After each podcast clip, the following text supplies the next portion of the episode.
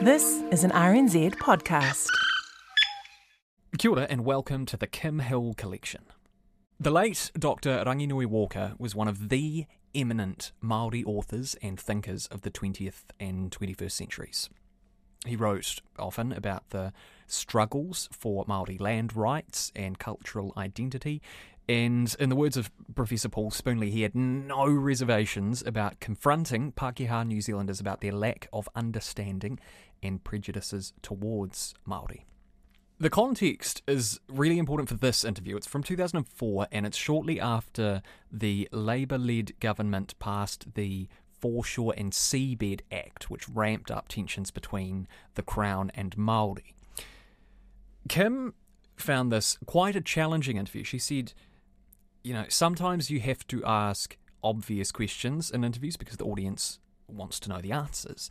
But when you ask those questions about uh, issues like race relations in Aotearoa, you can come off as insensitive or stupid or racist. That said, Dr. Walker is thoughtful and generous, and it might be a little jarring to listen to this interview in 2023, given how much the country and the way that we talk about these things has changed but it's still a really interesting snapshot of Aotearoa at a landmark moment in our history. it's half past eight. In 1990, Emeritus Professor Dr. Ranginui Walker wrote a book called Ka Whawhai Tonu Matou, Struggle Without End, a history of Aotearoa from a Maori perspective. It did what he spent his life doing, challenging monoculturalism either through his teaching, his writing, his activity on the Auckland District Maori Council, a myriad of other things, columns and writings. He lectured at the University of Auckland. He became the head of Maori Studies and the university's first pro vice chancellor Maori, and retired from there in 1998. Well, not retired from much else. A member of the Waitangi Tribunal, author of a biography of Sir Apirana Ngata, and now he's updated Ka whawhai tonu. And he joins me now. Kia ora. Kia ora to you, Kim. I see, I see on the back of the book, um, and I, I guess that this is, the publisher has done this, it says, the struggle without end continues. That's right. Which is kind of depressing, really. There is no light at the end of the tunnel then. No, no, there's lots of light. Pardon me, there's lots of light at the end of the tunnel. I'm, I'm very optimistic. Uh, the transformations that have occurred uh, in the last uh, 15 or so years. Uh, I think uh, the treaty discourse has created a, a, much leveler playing field for Māori, uh, but then the foreshore and seabed is a kind of a setback, you know, kind of a regression back to the colonial mindset. You do seem strange. I, know, I read your response to Don Brash's Orewa speech. Yep um, in which uh, uh, you say his drift, alleged drift towards racial separatism is nonsense. And of course, it is. Uh, there's a high degree of coming together, uh, Māori and Pākehā, which dates back to the urban migration uh, in the late 1950s through to the 70s, where you have uh, 70, 75% of Māori people now living in towns and cities and becoming uh, part of the political economy. Uh, there's a um, you know there's a coming together in churches, in sport, uh, intermarriage. Um, the I've Browning got, of New Zealand, you call it? Uh, absolutely. Mm. But in, uh, in criticising Dr. Bush, Dr. Brash, Brash Dr. Bush. Strange. Freudian slip. Dr. Brash, you seem to see a rosier picture than you, you normally have. You know, you've, yep. you've got the tribunal seeking truth and reconciliation between Maori and Pākehā and the transformative effect on the education system of the treaty. Well, the, the one of the, that's one of the most depressing things, that the good work the tribunal does uh, often gets uh, slated in Parliament, um, and uh, there's a lot of uh, uh, misinformation out there. I don't think the tribunal is getting the publicity it deserves because what it does is um, it brings the subjugated knowledge and discourses out into the open. It puts that into the national record. Uh, and the tribunal actually sits on the marae of complainants, and it's like them having their day in the court. It's uh, the, the Crown fronting up to them and hearing and listening. Uh, and at the end of it, when there is a settlement, there is a Crown apology. Uh, but for the people, it's, it's a kind of brings a sense of closure. And uh, the, the settlement, of course, uh, provides them with a package to uh, establish a corporation and, as I said, become part of the political economy. Uh, one of the greatest successes, of course, is uh, the Ngai Tahu Corporation. Uh, the Tainui one is now back on track. I think understand last million they were in, uh, last year they were in profit by about 15 million. So, just putting the foreshore and seabed legislation aside for a moment, why is it a struggle without end? You know, why can't Well, you imagine a time where we will live in harmony with one another? Uh, well, uh, you, you mustn't put it in that depressing way. But Uh, it does. do you understand? To a Pākehā, it does seem depressing. To Maori, I suspect, correct me if I'm wrong, part of the identity is, in fact, struggle for your identity. Uh, well, the, the, the- identity thing has been one, Kim. We're witnessing the most powerful comeback of an indigenous culture from the trauma of the colonial experience. And Māori are actually leading the world in that, that comeback. Uh, um, other indigenous people are looking towards Māori for such things as language recover- recovery, establishment of uh, kura kaupapa kohanga, uh, establishment of wānanga, engaging in the tertiary education. And Māori are reaching out there uh, into uh, tho- those people and helping, and, and they're cooperating. And and we this is something that we should celebrate. Um, but coming back to that uh, depressing that depressing point, um, it's got nothing, little to do with Maori Pākehā, but everything to do with power, with government. That's where the problem is. I mean, Pākehā now, uh, many of them have seen the injustice of the foreshore sea, seabed legislation and have sided with Māori on that. Um, and it's, it's about power, and all people at one stage or another are oppressed by power. Let's talk about the foreshore and seabed legislation then. What do you think should have happened? Because the reason the legislation has gone through is because we have a democracy. With all its flaws, we have a democracy in this country.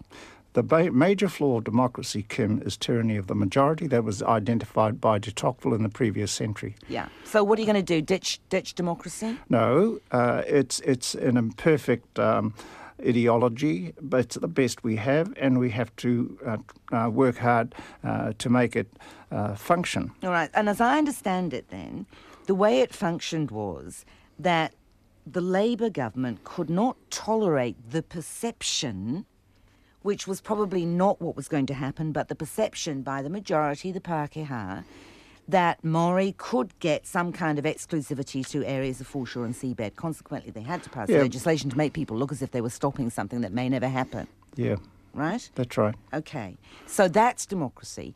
But in the end, even though the perception is that it's confiscation, it may not be a confiscation at all because Maori can still go to the court and claim that they have some kind of customary right over areas of foreshore and seabed.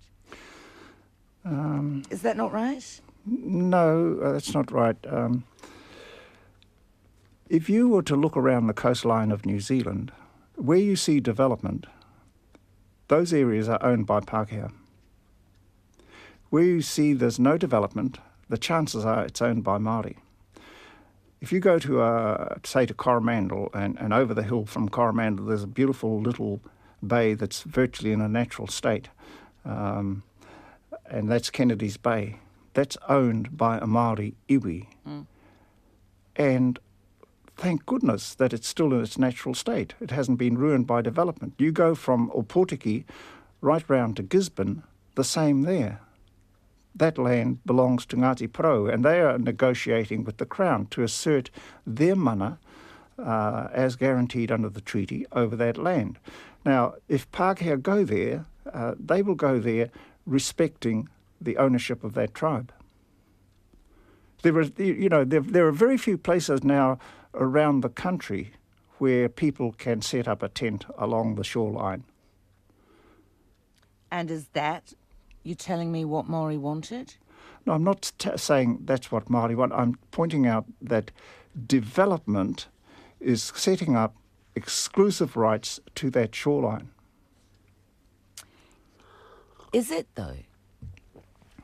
Well, You may think it is, and it may there- there are- may there are- look as if it is, but it's not actually. There it? are plenty of no-go areas around the coast, um, Kim, that you know the, the private property keep out. There's a little island offshore here where I go fishing off this island, and there's a sign there: "This is private property. Keep out."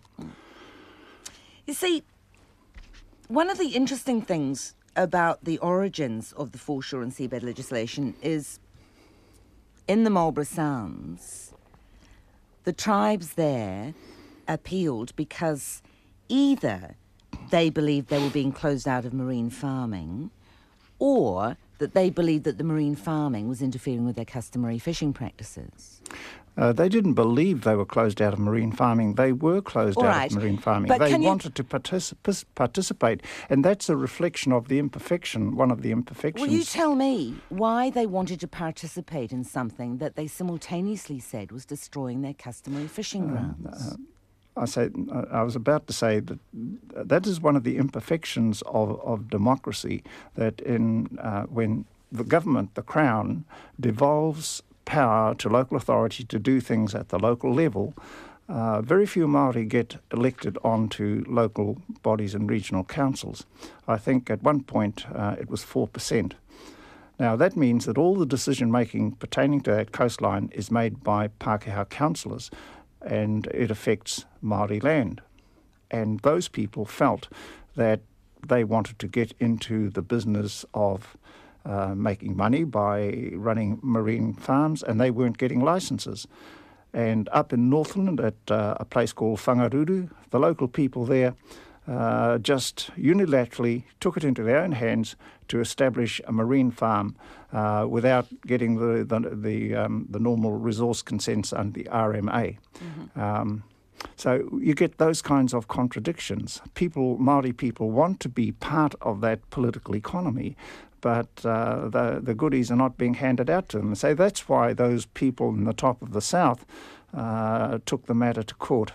So you can see no conflict between saying we want our customary fishing grounds to be protected from the ravages of aquaculture at the same time as wanting to be more involved in the profits and commerce of aquaculture. Um, aquaculture doesn't necessarily ravage the coastline. I'm not. I'm not suggesting that, but this is what the Confederation of Tribes at the top of the South No, Island no, no, no. They actually want to participate. They want to uh, generate income too and work for their people. So, when they say they were worried about the impact of aquaculture on the customary fishing grounds, the customary fishing rights in the Sounds, Yep. Did that have any environmental commentary, or was it simply them saying, we want a piece of the action and we're entitled to it? Well, there's two things going on there. One, they wanted a piece of the action. That was the real purpose of it. Uh, the other, of course, is that they had no say in where the licenses were allocated, the areas that were designated. And some of those areas that have might, might have been designated would be their what they call their mahinga kai, the places where they get uh, certain species of, of food or shellfish. Uh, and I think that's what the issue is. And, and what it does, it highlights uh, a lack of participation in, in the decision making process.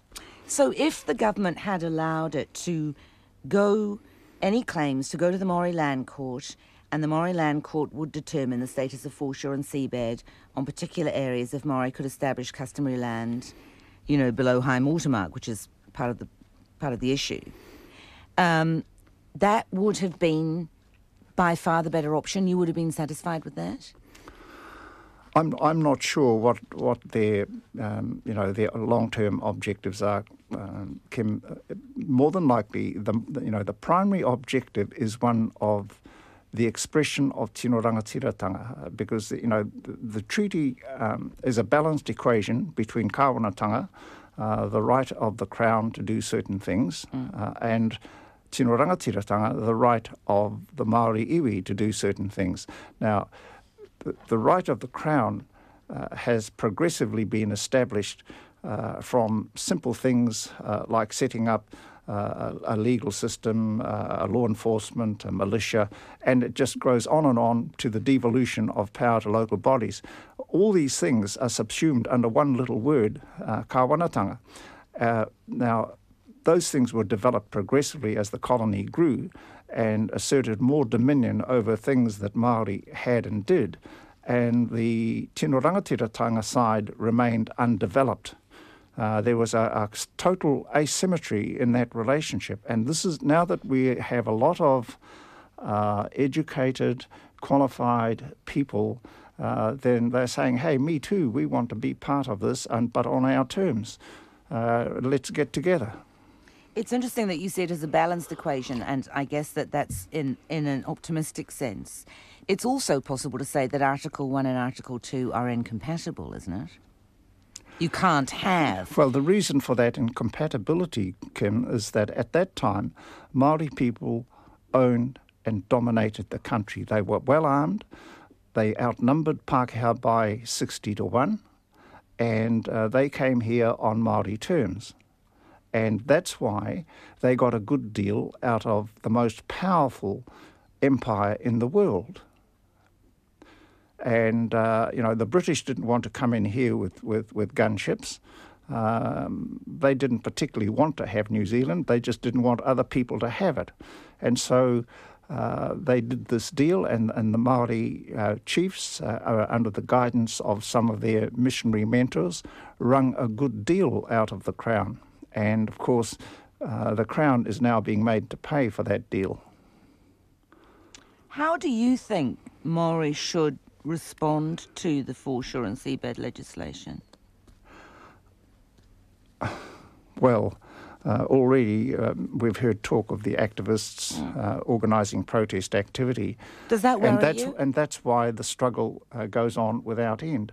Well, um, I think I think uh, Helen Clark uh, and the Attorney General made a mistake. They were spooked. Uh, they were spooked by the Barbies and Beaches for All uh, campaign. Uh, the National Party campaign. Yeah, yeah. There was a, a protest there in Nelson, and and people were had placards uh, marching up and down and saying whites have rights too. And I think when you use terminology like that, we're flirting with the underbelly of the psyche of New Zealand, uh, you know, that has that racist element in it. And, uh, and, and I'm, I'm really sorry to see this once great national party flirting with that. So, when Don Brash gave his Orewa speech, it really was a watershed, was it? Because oh. Bill English had said much the same before. Well, well, Kim, let me let you in on a secret. Um, Bill English um, spoke to me at the, uh, at the um, Knowledge Wave conference last year. He wanted to talk to me, uh, and uh, I said, "Okay, next time you're in town, uh, we'll meet, and Deirdre will make you some scones. We'll have a nice cup of tea." And Bill came round, and I found Bill to be a very intelligent, a very knowledgeable person. He knows the treaty discourse, and so I said to him, Bill, you, you, you don't need any advice from me. You've got Georgina there, uh, you've got Wira Gardiner and Hekia Parata in your party. We think alike on the way our nation should be and uh, we parted good friends. And a few days later, he came out with his One Law for All um, statement, and I was horrified. I thought this isn't the person that I spoke to. Uh, so quite clearly, there are people who are pushing that racist button behind him, but he didn't uh, do it with any high degree of enthusiasm, and so he got rolled. And Don Brash got put in, and of course Brash being a money man, uh, is myopic. He's, he's, not really aware of the social realities uh, of New Zealand culture.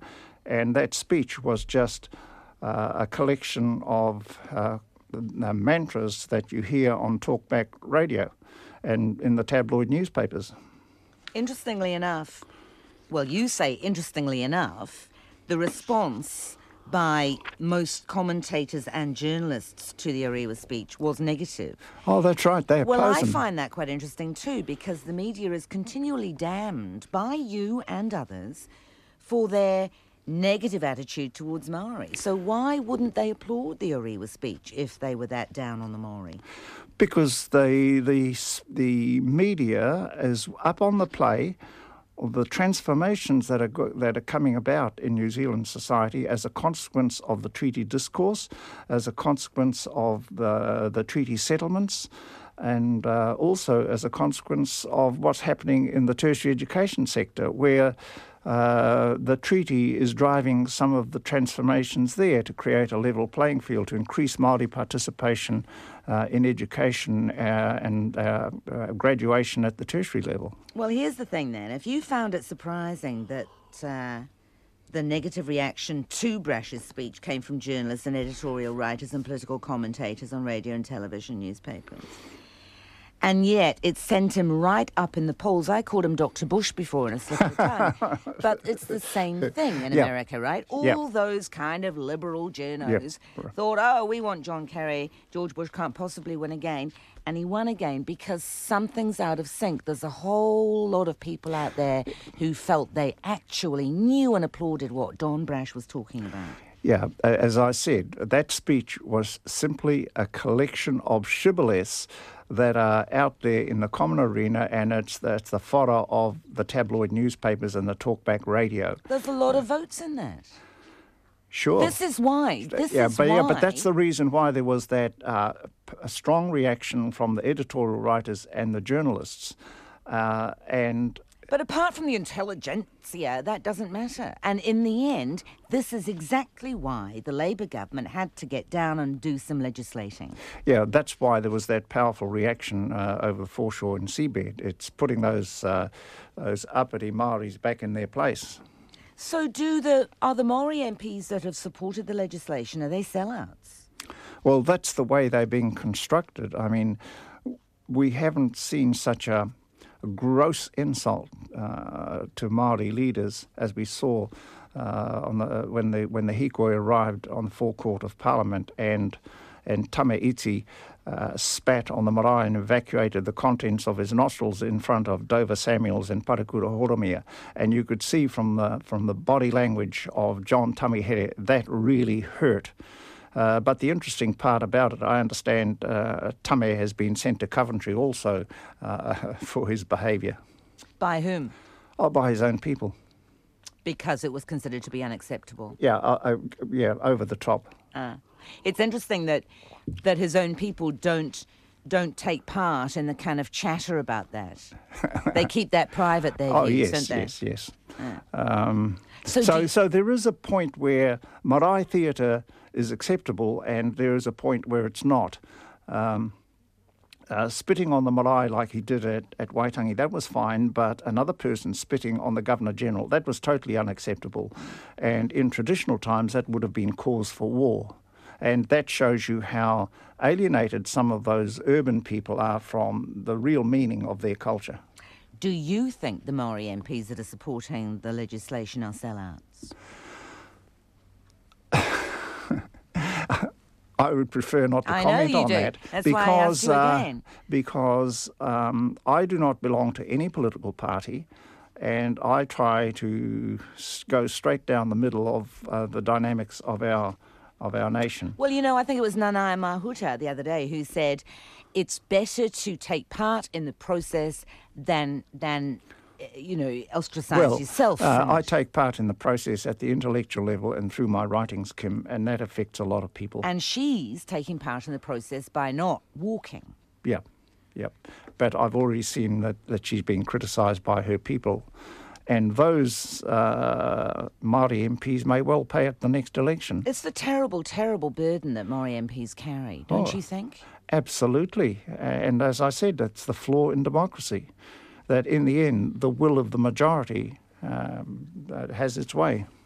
What about Georgina Te Heuheu, who's in an, an invidious situation? Oh, she lost the I, I. I, the, I mean, that was the biggest insult to the Maori people, the sacking of Georgina Heuheu. Oh, well, she did not agree. She was spokesperson on Maori Affairs. She did not agree with the National Party policy as enunciated by Don Brash. What else could he do? Well, he should have spoken to some Maori leaders. And they I mean, have- you have the the Te Heuheu family, along with Dame Te Atairangikaahu, are the nearest things we have in this country to royalty. And that was a grave insult that went right throughout the rest of the Maori world, not just to those tribes. you see, that's a that's a cultural issue and an Yeah. important cultural issue to you. But No, it should be a, an important Should be. cultural issue to all New Zealanders, Should Kim. be, that, but uh, that a person of of mana, of good standing, is treated like that. But there's the divide because the general rule in the Pākehā world is this is politics. You know, you can't become confused. This is politics, this is the hardball. What are you going to do? Get National in? That's the Labour Party attitude. What are you going to do? You want National to be the government?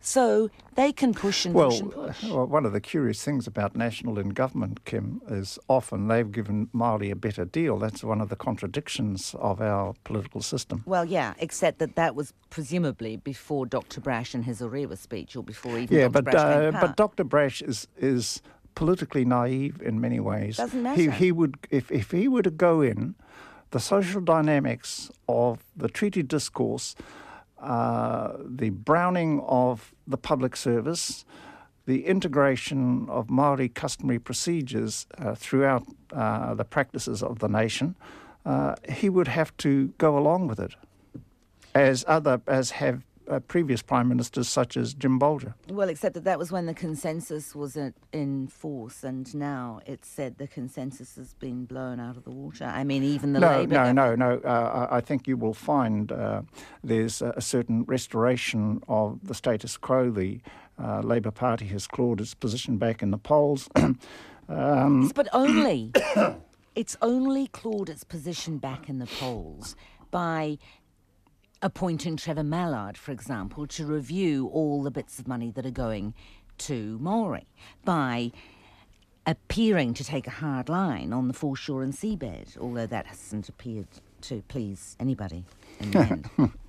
What do you, you used to support? You went through a stage of supporting New Zealand first, and I suspect it was it was during the anti-immigration position that they were uh, espousing. no, I, I- I don't uh, uh, support any uh, party um, publicly. Uh, that was my own personal position staked out on uh, opposing immigration because of the footprint that we are creating, creating on the landscape. Right. So it wasn't anything to do with No, Winston no, it wasn't anything to do with any party. Uh, I've been anti-immigration way back since the 1970s uh, because uh, of the stress you place on your environment and, and the stress you place on our social services. Mm. I mean, that's another issue, isn't it? Oh, it's a huge issue. And how do you think that it's going to work out over the next 10 years? I'm anticipating that you will do another update as the struggle without end continues.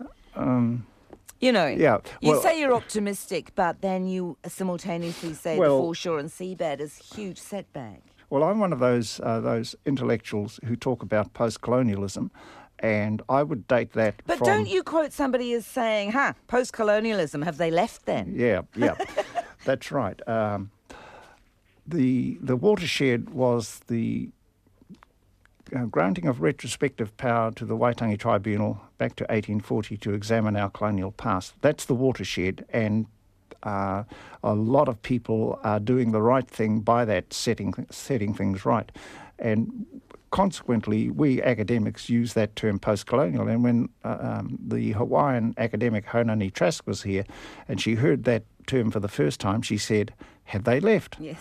And uh, well, it would seem that the Crown's reaction to the Maori claim to assert customary right to the foreshore and seabed, it would seem not.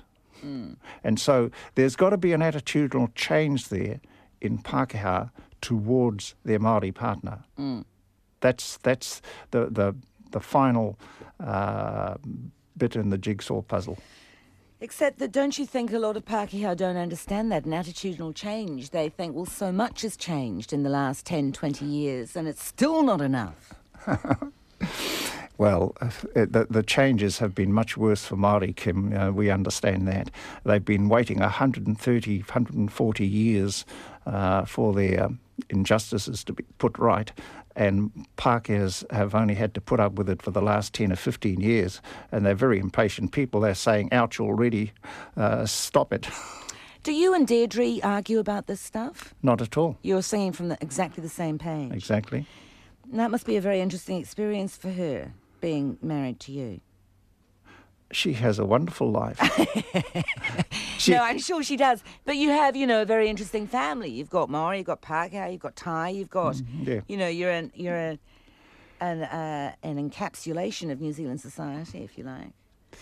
Yeah, uh, and uh, if if you've got to the epilogue where I write about uh, Maori television mm. Uh, coming on air. Uh, she went round to our daughter's place, and our grandson Sam, who's uh, a 10 year old who's straight middle New Zealand, lives in Epsom. His parent, both his parents are professional people. And she turned on the Māori television and said, they're not allowed to look at television, right? And, and the boy was just agog at Māori uh, kids at Raglan after school going surfing. Uh, Māori kids doing breakdancing, Māori kids doing science. And he said to his nana, Gee, Nana, aren't Māori clever? now, that's what Māori television is about. It's affirming Māori identity. Here's a kid who is more Pākehā in his cultural behaviour than he is Māori, saying it's now cool to be Māori, whereas once upon a time, such children would have done all in their power to deny their identity as Māori. It's always very nice to talk to you. Thank you. You're welcome. Dr. Ranginui Walker whose book, Struggle Without End, Ka Whawhai Tonu Matou, it's an update of his 1990 book. It's published by Penguin.